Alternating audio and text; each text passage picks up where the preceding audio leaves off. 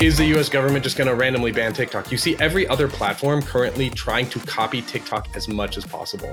So I think whatever is going on with TikTok is something that is very closely watched by everybody else.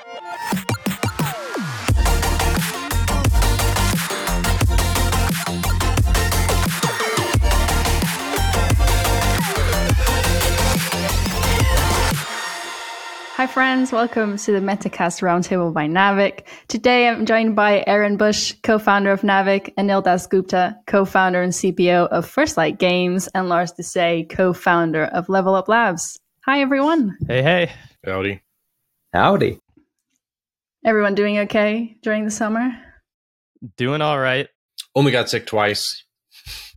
Yeah, I'm a little under the weather today. But how was uh how was your Norway trip, Lars? That's pretty good. I mean, I mostly stay with my family in rural areas, so I didn't really get out to see the big cities. But um, strawberries are in season, which is amazing. So it was good. Nice. Do you eat your strawberries with something? Yeah, sugar and cream. Just Oh. Norwegians are pretty insane about about about their strawberries. Uh, it's a pretty intense experience. It's like if you're not eating strawberries, then you will be eating them shortly. I've heard strawberries with sugar and then strawberries with cream, but sugar and cream. That, that sounds great. yeah. Anil, the Blast Royale beta is out. How's that going?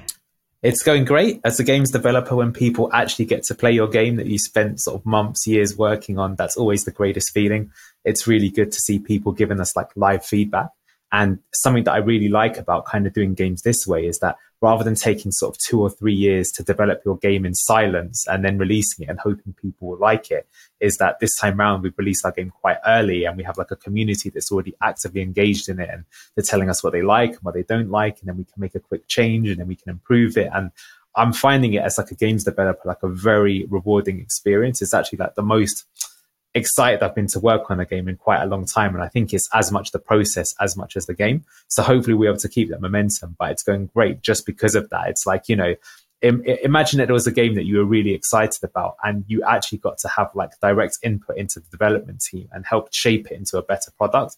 That's what we're trying to do with our title. And um, yeah, it's great. I mean, sometimes they let you know like things that they think suck about the game, but then you've just got to take those L's, right? And you got to turn them into W's. And I like it both ways. And we actually just did the stream earlier today. We do it once a week where we play people in the community and we have like a tournament and they often get prizes like for killing me, which means that as soon as the match starts, there's like 20 people like right, right on my ass, which is kind of hilarious. But yeah, I'm really enjoying it. And I, I, the one thing, like I say, is I really hope that might come from this is that I guess it's a bit like a kind of like a matrix moment of like, what if everything we knew was wrong?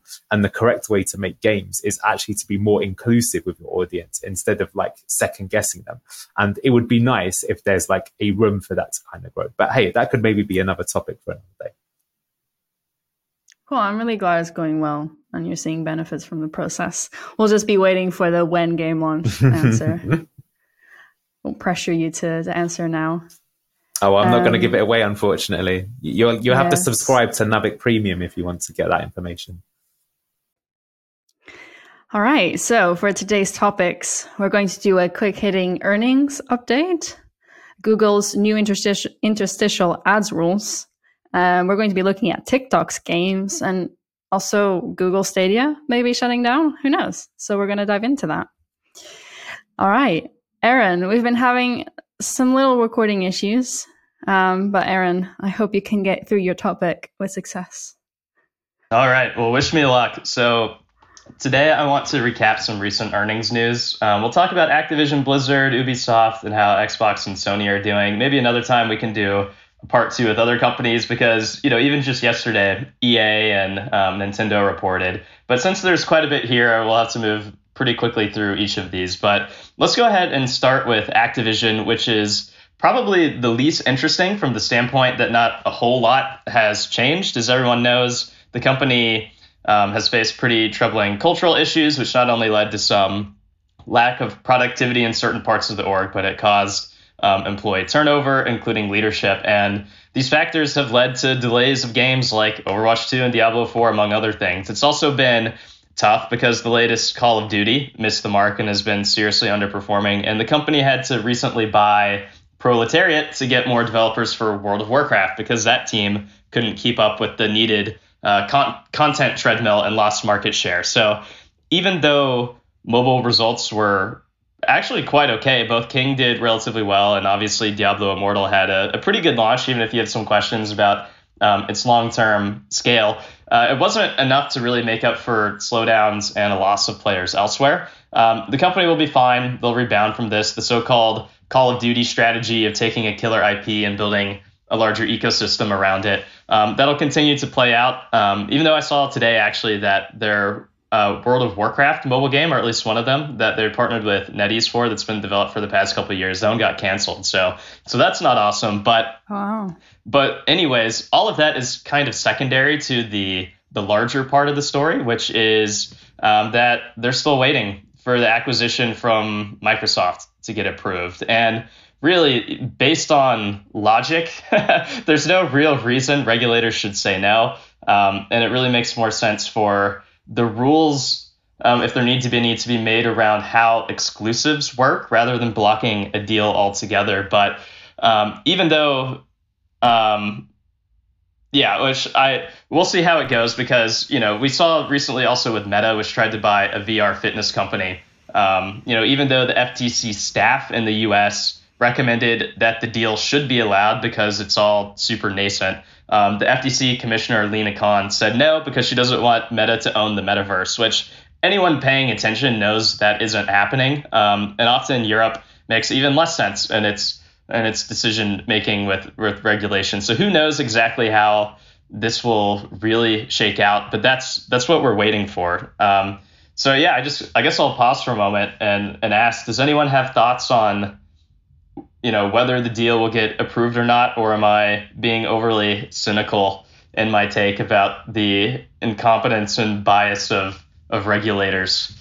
Well, I think there's kind of an appetite in the current regulatory environment that has kind of taken a historical change from previous ones that have been pretty kind of rubber stampy when it comes to mergers to take kind of a much more aggressive uh, anti-consolidation stance. You know, so it seems you're you're very much in the you know what's what's the big deal with with that that kind of camp, um, which would be kind of interesting to hear your reasoning behind it. But I mean, I think Lina Khan has shown every indication that she's kind of against um, these kind of big mergers. What's interesting, but just in terms of like what's going to happen, I actually have a manifold market that's a prediction market on whether Lina Khan will allow the Activision um, thing to go forward. So let's see what the what what the fake money um, markets are. So there's currently a 46% chance that Activision Blizzard will solve its reputational problems the end of 22 and betters are saying 58% chance that Lina Khan will block Microsoft's acquisition of Activision Blizzard.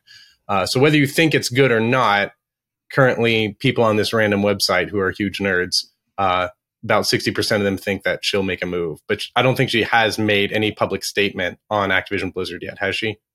No. No. Okay. Are there any other um, indica- uh, I mean, there, there, was the recent Meta um, block, but has there been any other um, FTC moves in the gaming space this year?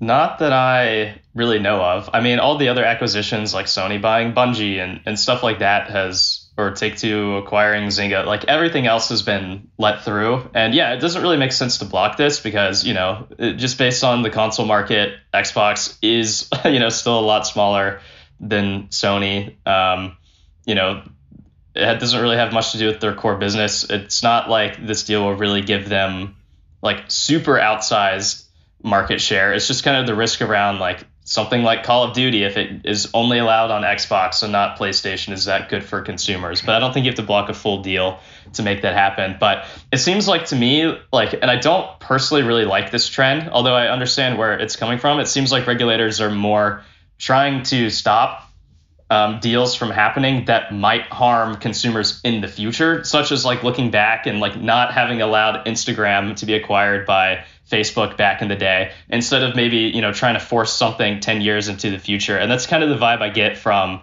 you know why they said Meta can't acquire this you know VR fitness company, even though it's all like a tiny market and uh, you know like. Uh, it just doesn't fully make sense to me. Like I get where they're coming from, but I feel like it makes more sense to let it happen. And then if um, it just happens to um, create antitrust issues in the future, then you can take action instead of probably being wrong and taking premature action. Um, at least in gaming, that seems to make sense. But, anyways, well, I've I have no idea what what Lina Khan will do, especially since she went against her own staff for the for that meta deal. But that's the big question. It's the the ninety five dollar per share question um, that um, you know this is a big deal. Activision will be fine if the deal doesn't go through, but um, I have nothing to add really to your stance about this on the nascent technologies being acquired, for example, by Meta. It it does feel like it needs some kind of regulation because if as soon as something's being born in in in, in the innovation of the market, if a big company can just buy up all of these small competitors, well, companies that could become competitors or building innovations that they can use, doesn't that lead to even more consolidation and stifling competition from growing? I guess. So I know we're going yeah, a bit I, off topic. I mean, so like could... it could, um, but I guess like saying like stopping a deal because they don't want Meta to own the metaverse, like that's just so misleading. Um, yeah, yeah. And so I you agree. could say you don't want them owning VR um, and dominating everything on VR. Maybe that's a bit more plausible um, and you know a better better line of reasoning. But even that is still all super nascent. They're not the only only players there, um, and yeah, it's just hard to like really make a firm stance on how you think the market will play out to really start impeding mm-hmm. companies that are trying to innovate and are trying to turn a market that is small into something bigger. Um, but anyways, yeah, it is a little a little off topic. Uh, so we'll see how that goes. And I'll I'll go ahead and shift gears to um, Ubisoft quickly. I'm curious what you you all will think about this too. So those paying pretty close attention um, know that Ubisoft has had a relatively hard time in the past couple of years. Obviously, they have awesome franchises like Far Cry, Assassin's Creed, Tom Clancy, but they've had difficulty in execution and being able to not just outperform expectations, but really just meet them in the first place. And if you look at the company's stock, it's you know at the same price it was five and a half years ago. Um, and so, um, you know, the value creation and building like a growing sustainable business has been a bit of a challenge. Um, the first major yellow flag that I noticed when I started paying attention was actually when Ghost Recon Breakpoint came out in 2019, and the, the company really whiffed on live ops of that game, and it snowballed into into restructurings that also were plagued by harassment issues, which um, some people still claim aren't fully fixed, and they might not be. I don't really know as an as an outsider. Um, but around that that time too, they started pushing um, more into mobile, and that wasn't really working either. And there wasn't a clear strategy um, then. And since then, investors really have been skeptical and and waiting for the pieces to click together, waiting to be shown that live ops can be consistently performed well across games, that mobile has a clear strategy with actual positive results to point to, and that you know, even though delays are natural, that they still can be contained to a large degree. And to the team's credit, they're trying. Live ops for games like Assassin's Creed did improve, and I'm I'm genuinely excited to see how they're going to to reorient this franchise for the future, um, which will be unveiled next month.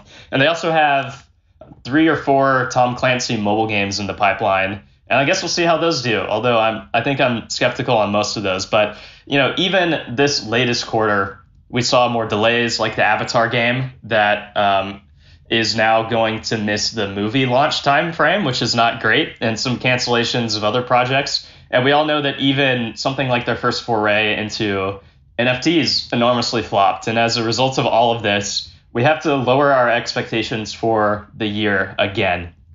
And that isn't to say everything is bad. It's not. I genuinely like Ubisoft, but um, nothing here and these results really helps reduce any ongoing skepticism about the company's quality of execution. Um, so I'm curious what what you all think. Am I being too harsh in my assessment?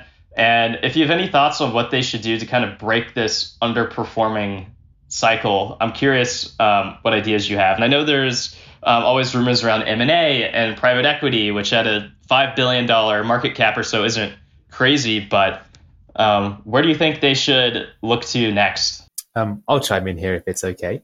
A very interesting company. I feel that Ubisoft maybe they try too many things without really having like a, a focused strategy on maybe fundamentals. For me personally, I feel that they've been in kind of I wouldn't say well, yeah, maybe I would say it's decline since uh, the release of Watch Dogs. I feel like with Assassin's Creed, that was really like a masterstroke where they got in early on the new console generation.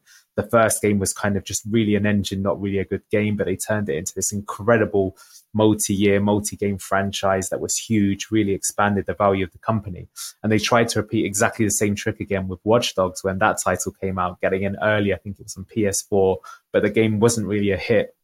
And therefore they couldn't really turn it into sort of like you know a really big colossal game that could be proven for sort of returning revenue and so assassin's creed still kind of remains the cash cow so i feel they're kind of like still rely upon reliant upon yesteryear's um, positive games and, and titles that they have and they haven't really got anything since then to, to really sort of push the boat out. And so, you know, you asked the question what they should do. I, I, think they should go back to sort of try and make something great again, I guess, rather than sort of I feel they've got too many fires in you know too many places. But maybe that's a bit of a, a generalist statement. That's sort of my stance and where I feel they've they've maybe I wouldn't say they've missed the mark, but they're just not executing as well as they were previously.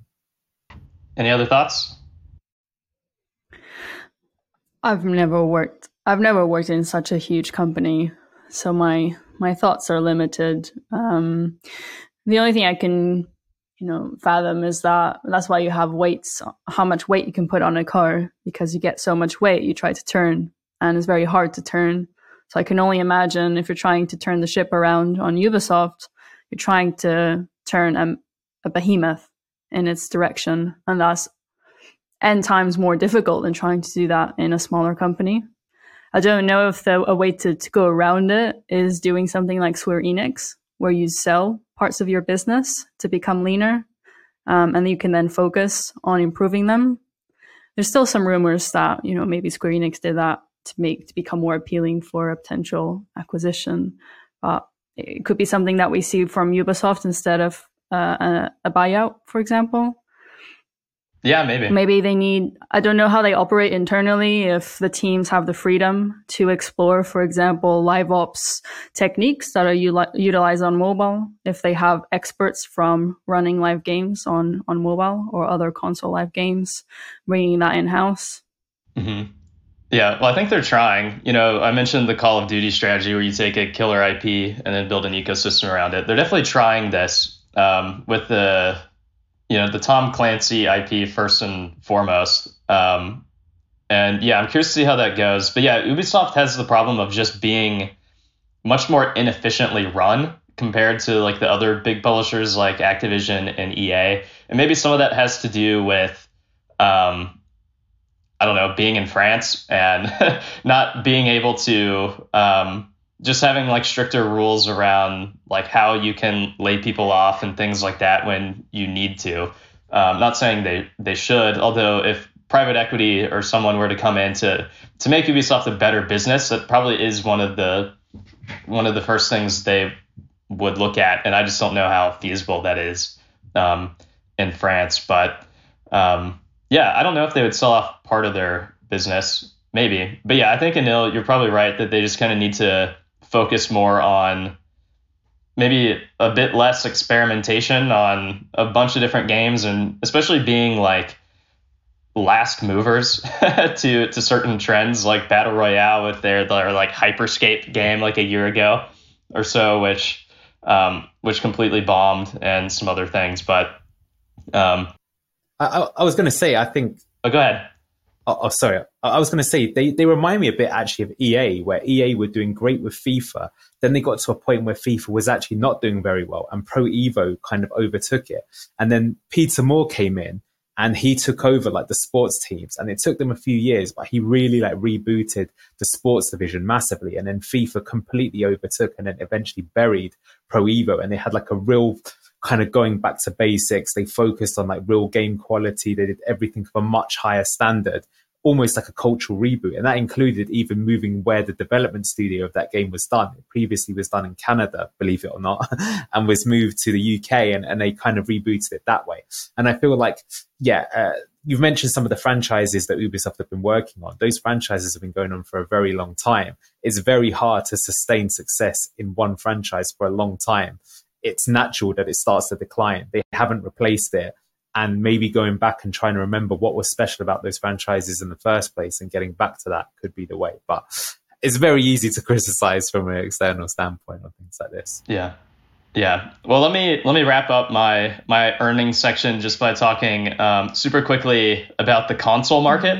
I'll have to be very quick, Aaron. Yeah, I know. I will. Um, so I wrote about this for Naavik Digest last week. You can take a look there to get more detail. Um, but in short, Newzoo predicted the console market for games would be down this year, and based on um, recent negative year-over-year performance from uh, performance data from Xbox and Sony, and even um, Nintendo, which reported yesterday, um, it makes sense. I think that's right. And so, for starters, lots of companies are still seeing uh, post-COVID normalization, and we're probably at or near the end of those difficult comps at this point. But more importantly, there's been a relative lack of AAA games recently, and there's still been supply chain shortages for next gen consoles, primarily driven by um, semiconductor shortages. And so a slowdown right now makes sense, but I end my piece basically by saying that it's not all bad because the slowdown is supply driven, it's not demand driven. And so there's still a huge appetite for these new consoles um, new releases. And as we've seen in previous recessions, demand for these new consoles and games um, can still be high even in harder times. So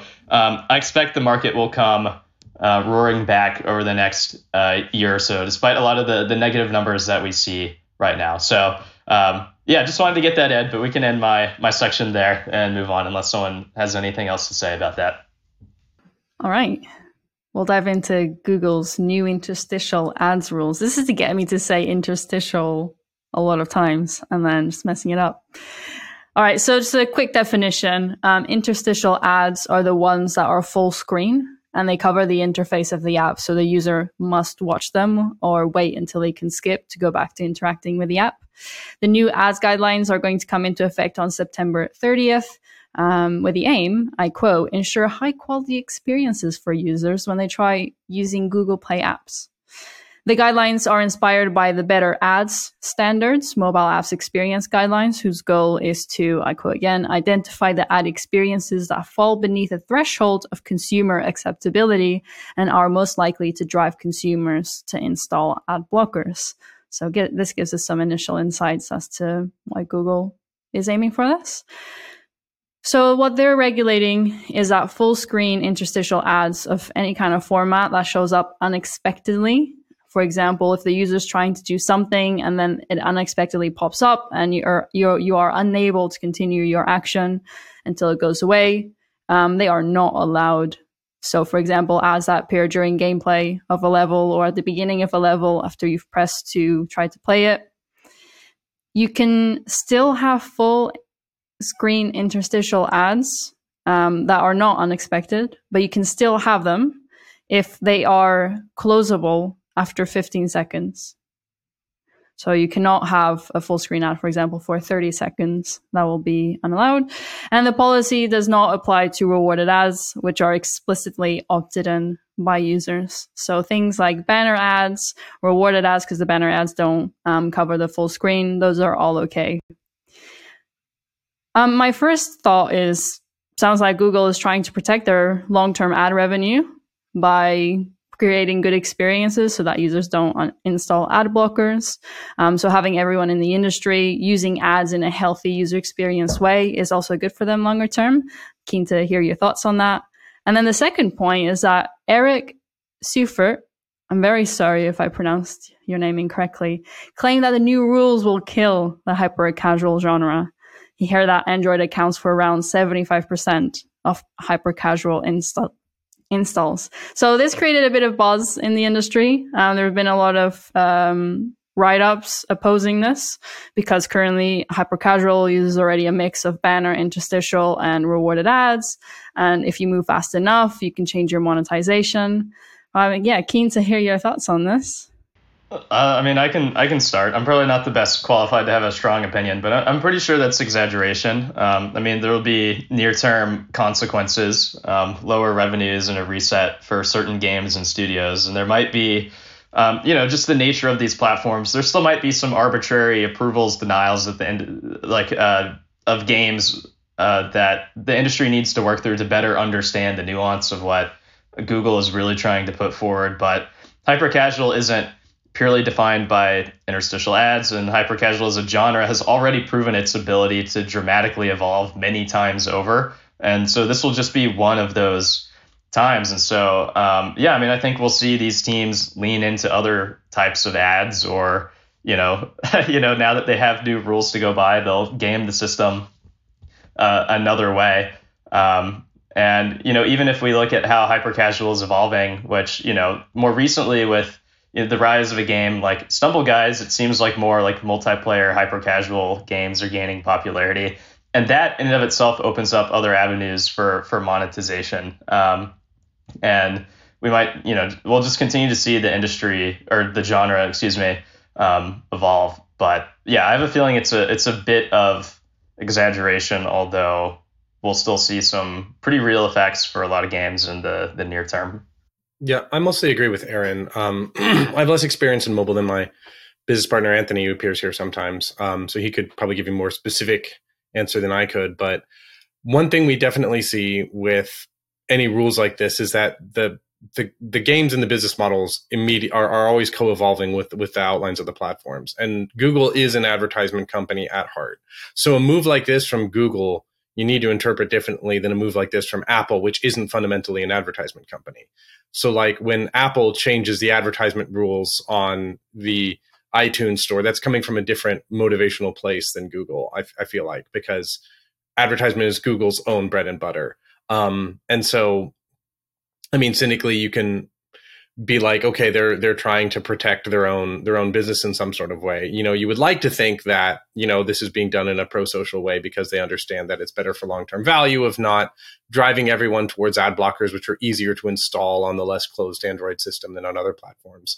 I think that's a thesis that makes sense, but I think also, um, you know, just it's also a possibility that um, they're they're trying to you know just exert a little more control you know um, because any advertisement is this kind of wild spigot that kind of um, bids up the price of uh, user acquisition. And it's a channel of user acquisition that if google doesn't own it then that user acquisition is happening on the terms of whoever controls the ad ecosystem rather than the play store itself. But um, you know, I, I think that generally speaking, I mean, I'm not inclined to not take them at face value here. You know, where they're saying where these interstitial ads seem particularly obtrusive compared to other things, and I'm pretty sure they've done the calculus of we don't think this is going to completely wreck the industry. I mean, things will evolve, but you know, that, that's kind of my general take on it. I think it's very different than when iTunes changed like your ability, your ability, um, not iTunes, but Apple changed the ability to like track that unique device thing, it was pretty clear what they were mm-hmm. doing there. You know, where they were like, "Suck it, Facebook," you know, and um, among other things. Yeah, I think maybe it was part of a knee jerk reaction of some analysis, thinking it's going to be the next ATT disaster. I think if you're dialed um, into exactly the current market conditions, it probably is a disaster for you if you're completely dependent on the current configuration of things.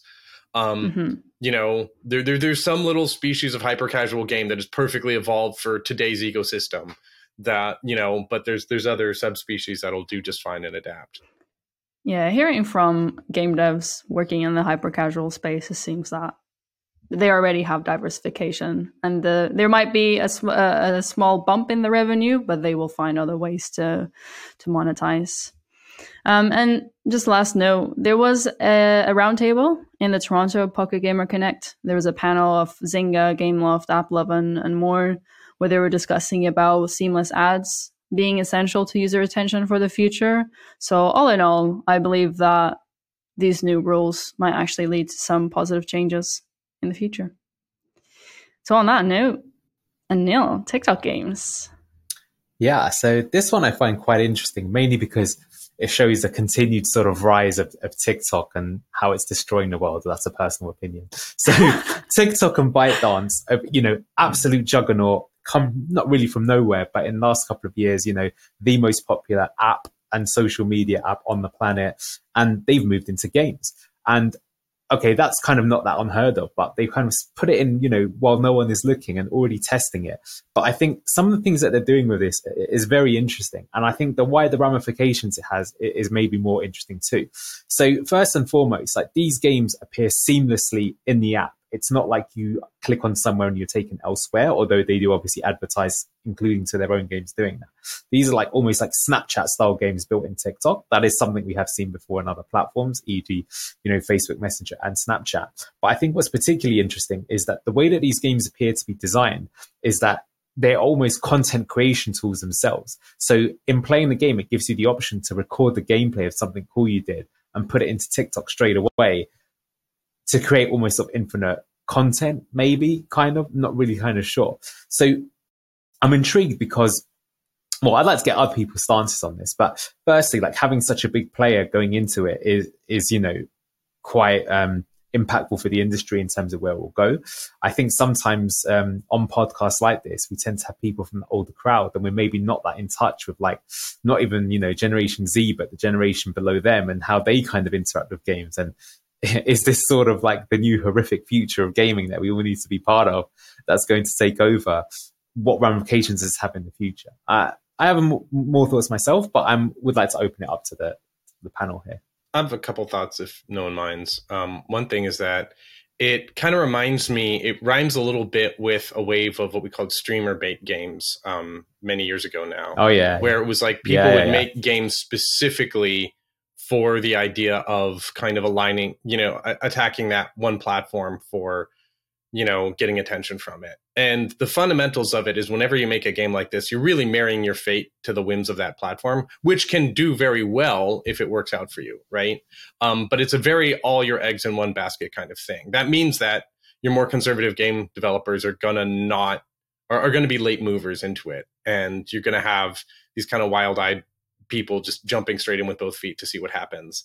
Um, and I think one of the things is overshadowing TikTok specifically is always the specter of, you know, you know, with Nancy Pelosi's visit to Taiwan recently and everything like that, is is the US government just going to randomly ban TikTok? You see every other platform currently trying to copy TikTok as much as possible. So I think whatever is going on with TikTok is something that is very closely watched by everybody else. You know, YouTube is quickly turning into TikTok, Instagram is turning into TikTok, you know.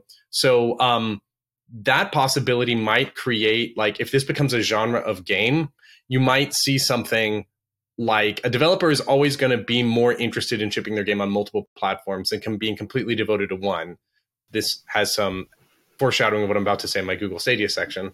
And so, um, unless TikTok is just throwing money at developers to get this content there long term, you know, what you might see with everyone copying TikTok is kind of the rise of, I mean, this is a little speculative, like cross platform, like whatever this kind of like little sort of game where it's all about the shareability and being integrated with things like kind of APIs that are different but kind of the same and then people finding ways to like ship their game on multiple versions of these things i think is something we might see emerge in the future. That's kind of speculative yeah. but it's kind of what the past no that's that that's that's really good especially that those twitch games i remember them well. That was kind of the thing i was thinking a similar thing that how yeah tiktok it, the way that just everyone copies it makes me laugh. And as you say it's like yeah instagram is just is just TikTok. I've heard rumors they're going to make even the Facebook feed just TikTok. YouTube Reels is just TikTok. Everything is TikTok. And the thing I always say about them, you know, like it or hate it, is that they are extremely good with that algorithm. Um, like the way they've managed to make that thing sticky is is almost terrifying. And if they're testing this stuff already whilst they're keeping it quiet, they're probably doing the tuning.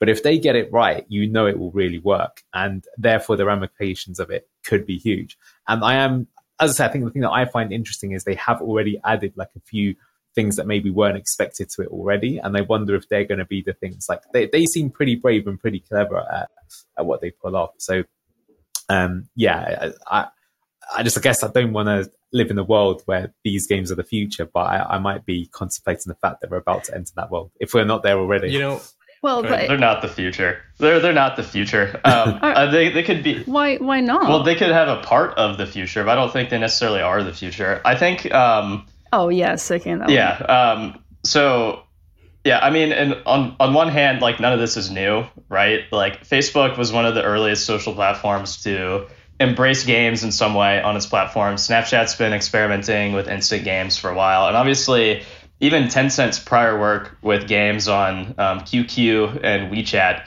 in China is part of what led to their their gaming dominance. And so, um, in some ways, like a template has already been laid out by by other companies on how to to kind of think about this, but um, and and it makes sense. Like you, you sort of have to look at it from more like a TikTok first perspective, not a games first perspective, because the point of these games is not to like make a lot of money um, off of like any individual game. Like you're not looking at the same kinds of metrics that you do for like a like an app based mobile game. They exist j- to keep people on TikTok longer, to keep engagement with the TikTok app higher, and um, and that's what you know. All of these other companies have sort of you know been thinking about it similarly with Facebook and Snapchat, et cetera. But what makes um, TikTok interesting, as Anil said, um, is is the algorithm, and so I could see it actually in some ways working better on TikTok, partially just because of the the scrolling nature, where like each video or interaction is is full screen, um,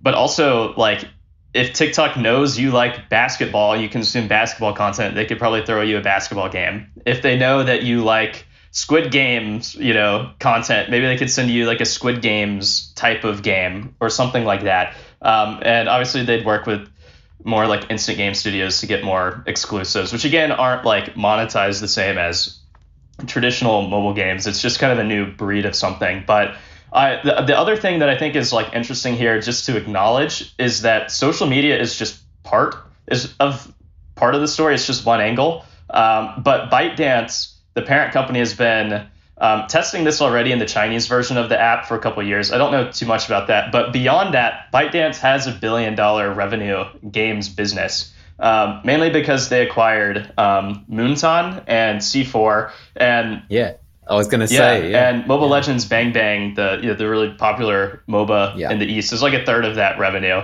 So it's pretty clear from my lens that they're trying to learn from and take on companies like Tencent and NetEase um, through their own like social channels, which like it provides, as we saw with Tencent from the past, like it provides pretty incredible um, user acquisition advantages um, if you can, you know, be smart about how you showcase your own games and your platforms and such. Um, so so yeah, I'm I, I'm really curious to see how like the entire game story of ByteDance evolves. Putting games on TikTok is a part of it, but I think their their strategy is a, a lot more complex than just that. One one thing I I think go ahead, Marie. I think it's a natural move for TikTok because of what Aaron said. They're already testing it on the Chinese version of the app. Uh, Douyin, oh, sorry, I don't know how to speak yeah, Chinese. Okay, that cool. is yeah, Douyin, yeah. and it uh, it already allows some users to live stream um, games that are played, and then looking through the TikTok reel, I do, I did a little dive into TikTok because I was feeling it's so big and I don't know about it. So as a product manager, I should try it out. And you already have mini games. People create these mini games for other players to, to engage with. Like one of the mini games I saw was on this moving background, so as if someone's in their garden just filming the the scenery, and they applied a mini game to the front where it was a bit of like a puzzle that you had to figure out and there's this whole section of mini games of people doing this. And so why not take it a step further and actually have your own mini games available for users to play? And a- another reason why I think this is a natural move is, is seems that the product, the product development practices that TikTok have are extremely interesting to experiment, see what happens, and then take it from there because even the way that they integrated the mini games is really interesting because when you're making the way that you share the way that you can play them is that when you're creating your TikTok video, you can add a link that is then anchored to your name. And then when your video is showing, play uh, uh sorry, the users can click on it and play the game. And then if you use it, you can also play the game. So like even being able to access and play the games is behind this interactivity with the with your feed. And yeah, I'm I'm extremely curious to see how that goes. And I believe even in their announcement, they they were just they were quite open that it's an experiment. Like they were they're putting it out there. They want to see how the community creates content with it because you can film yourself. You can create a video of you playing the game and then share your high score or something else. So yeah, we'll we'll see how how that develops. Yeah, I think another thing that's just interesting about TikTok is that it's already like used by other game platforms for discovery. Like it's, mm. it's like TikTok is now a major part of like launching your game on Steam is like making sure you have a good TikTok game.